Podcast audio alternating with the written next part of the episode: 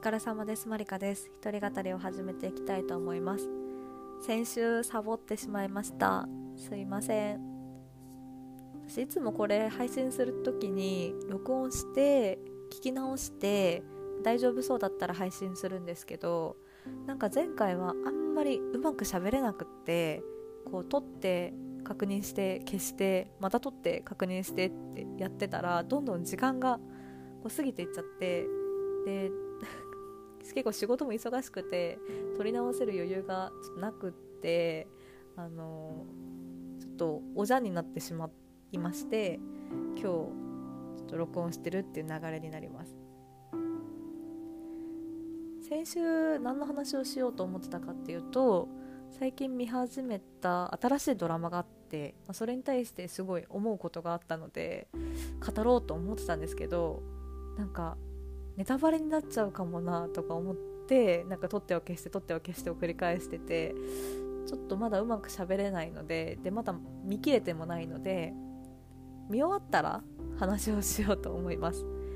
で今日は何の話をするかというと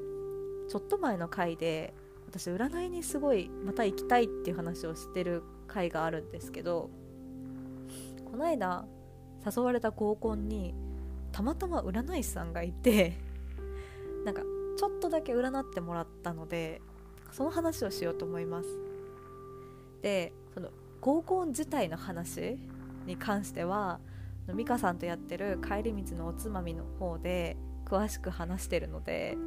ぜひそっちも聞いてみてください。本当にあの合コンがどうだったかについてちょっと熱く30分ぐらい語ってますのでぜひ帰り道のおつまみも聞いてみてください。で占いに関してなんですけどその占い師さんが結構まあもう辞めちゃったけどちょっと前まで占い師やってたっていう方でもう月に何百万って売り上げてる売り上げていて芸能人の方も占ってたってぐらいかなりあのすごい方だったらしいんですよ。でいやそんな人がいるっていうからさこっちもえちょっと見てくださいってなるじゃないですか。でその方がやってたのがあの誕生日の数字を1900何十何年何月何日の数字を全部足して1桁になるまで足してった数字のなんか番号の占いとあと手相を見てくれたんですね。で私の番号は1番だったんですけどなんかその1番ってなってあなんか君こんな感じじゃない？みたいな感じで言ってきてそれが、まあ、ドンピシャだった。ドンピシャ、まあ、当たってるものも多かったっ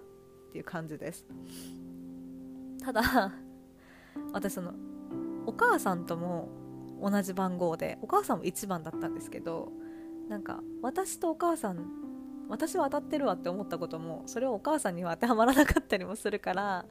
なんかまたその辺はお母さんもなんかうんまあそういうのはなみたいな感じで言ってましたけど、まあ、占いとかは私はすごく好きなので面白かったです。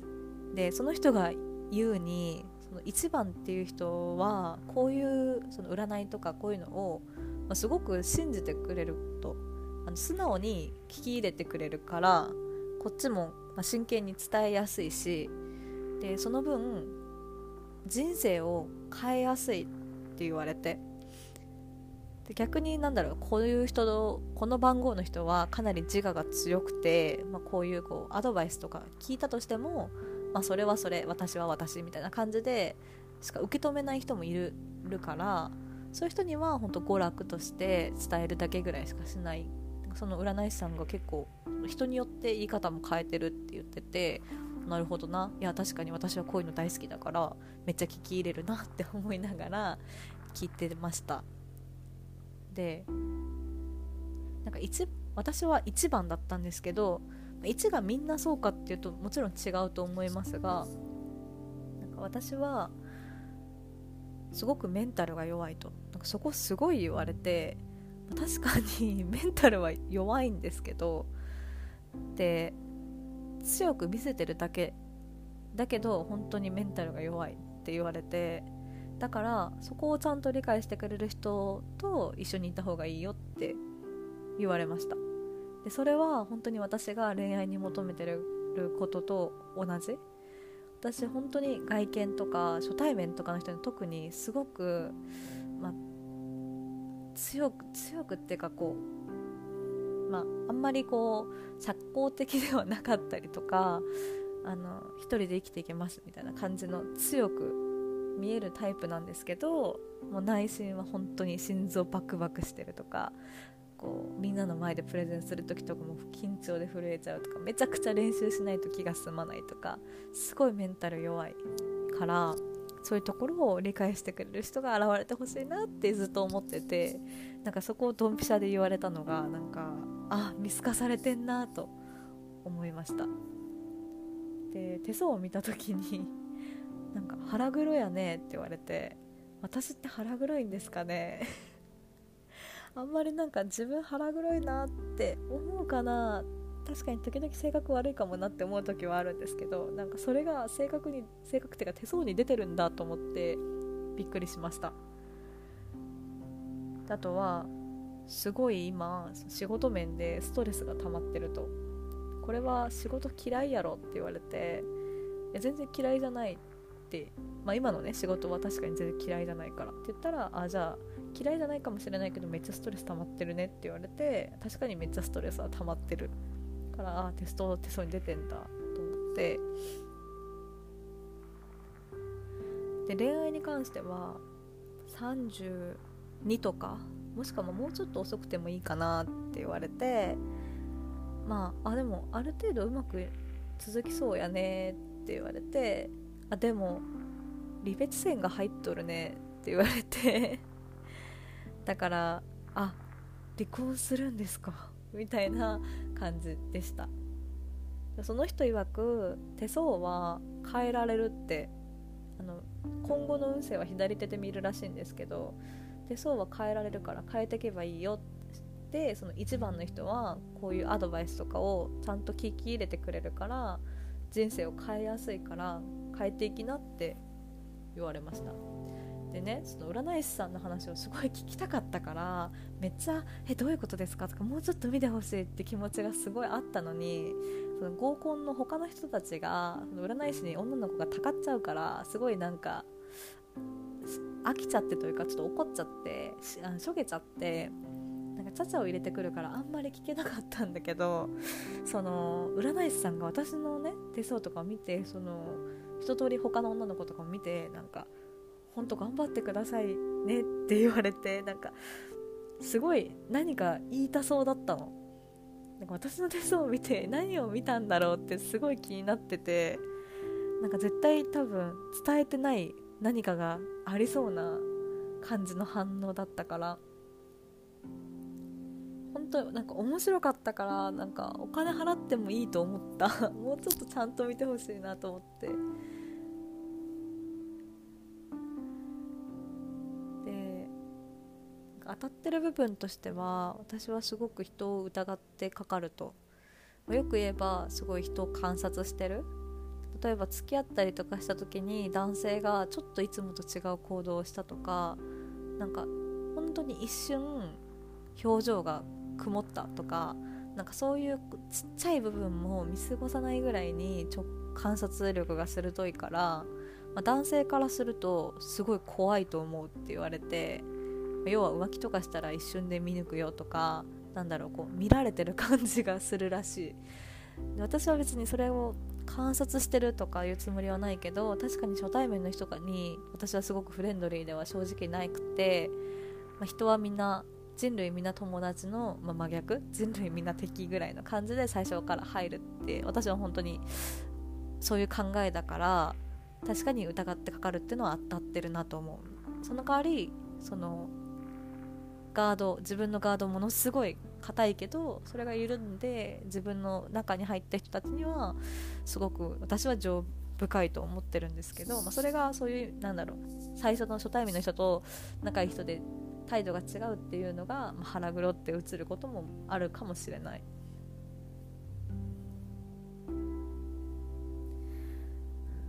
あとは何言われたんだっけなああとねその手相を見てなんかご先祖様が守ってるねって言われたの。ちょっとスピリチュアルっぽいけどって。なんかラッキーって思うこととか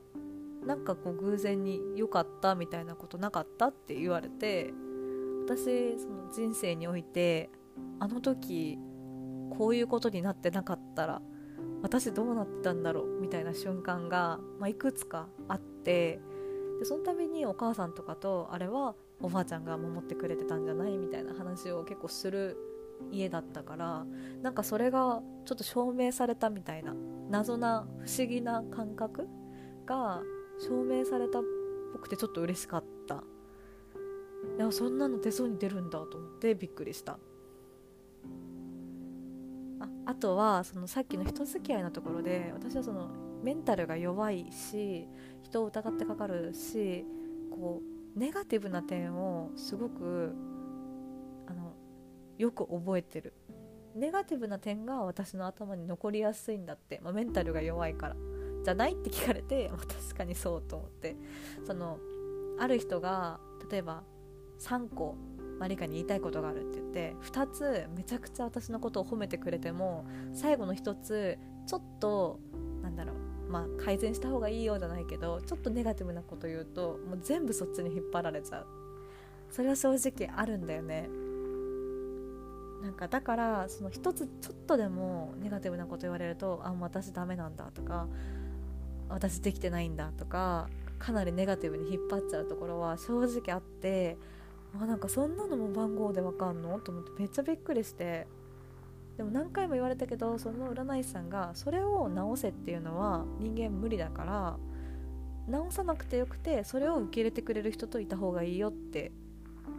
何回も言われた。だかメンタル強くなりたいって無理だからメンタル弱いけど頑張ってるんだねって言ってくれる人と一緒になって言われてあ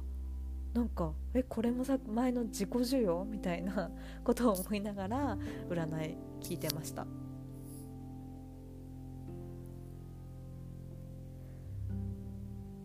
かね私友情とか聞きたかったんだけど手相には友情は出ないんだって。だからなんか仕事と結婚となんだ金運と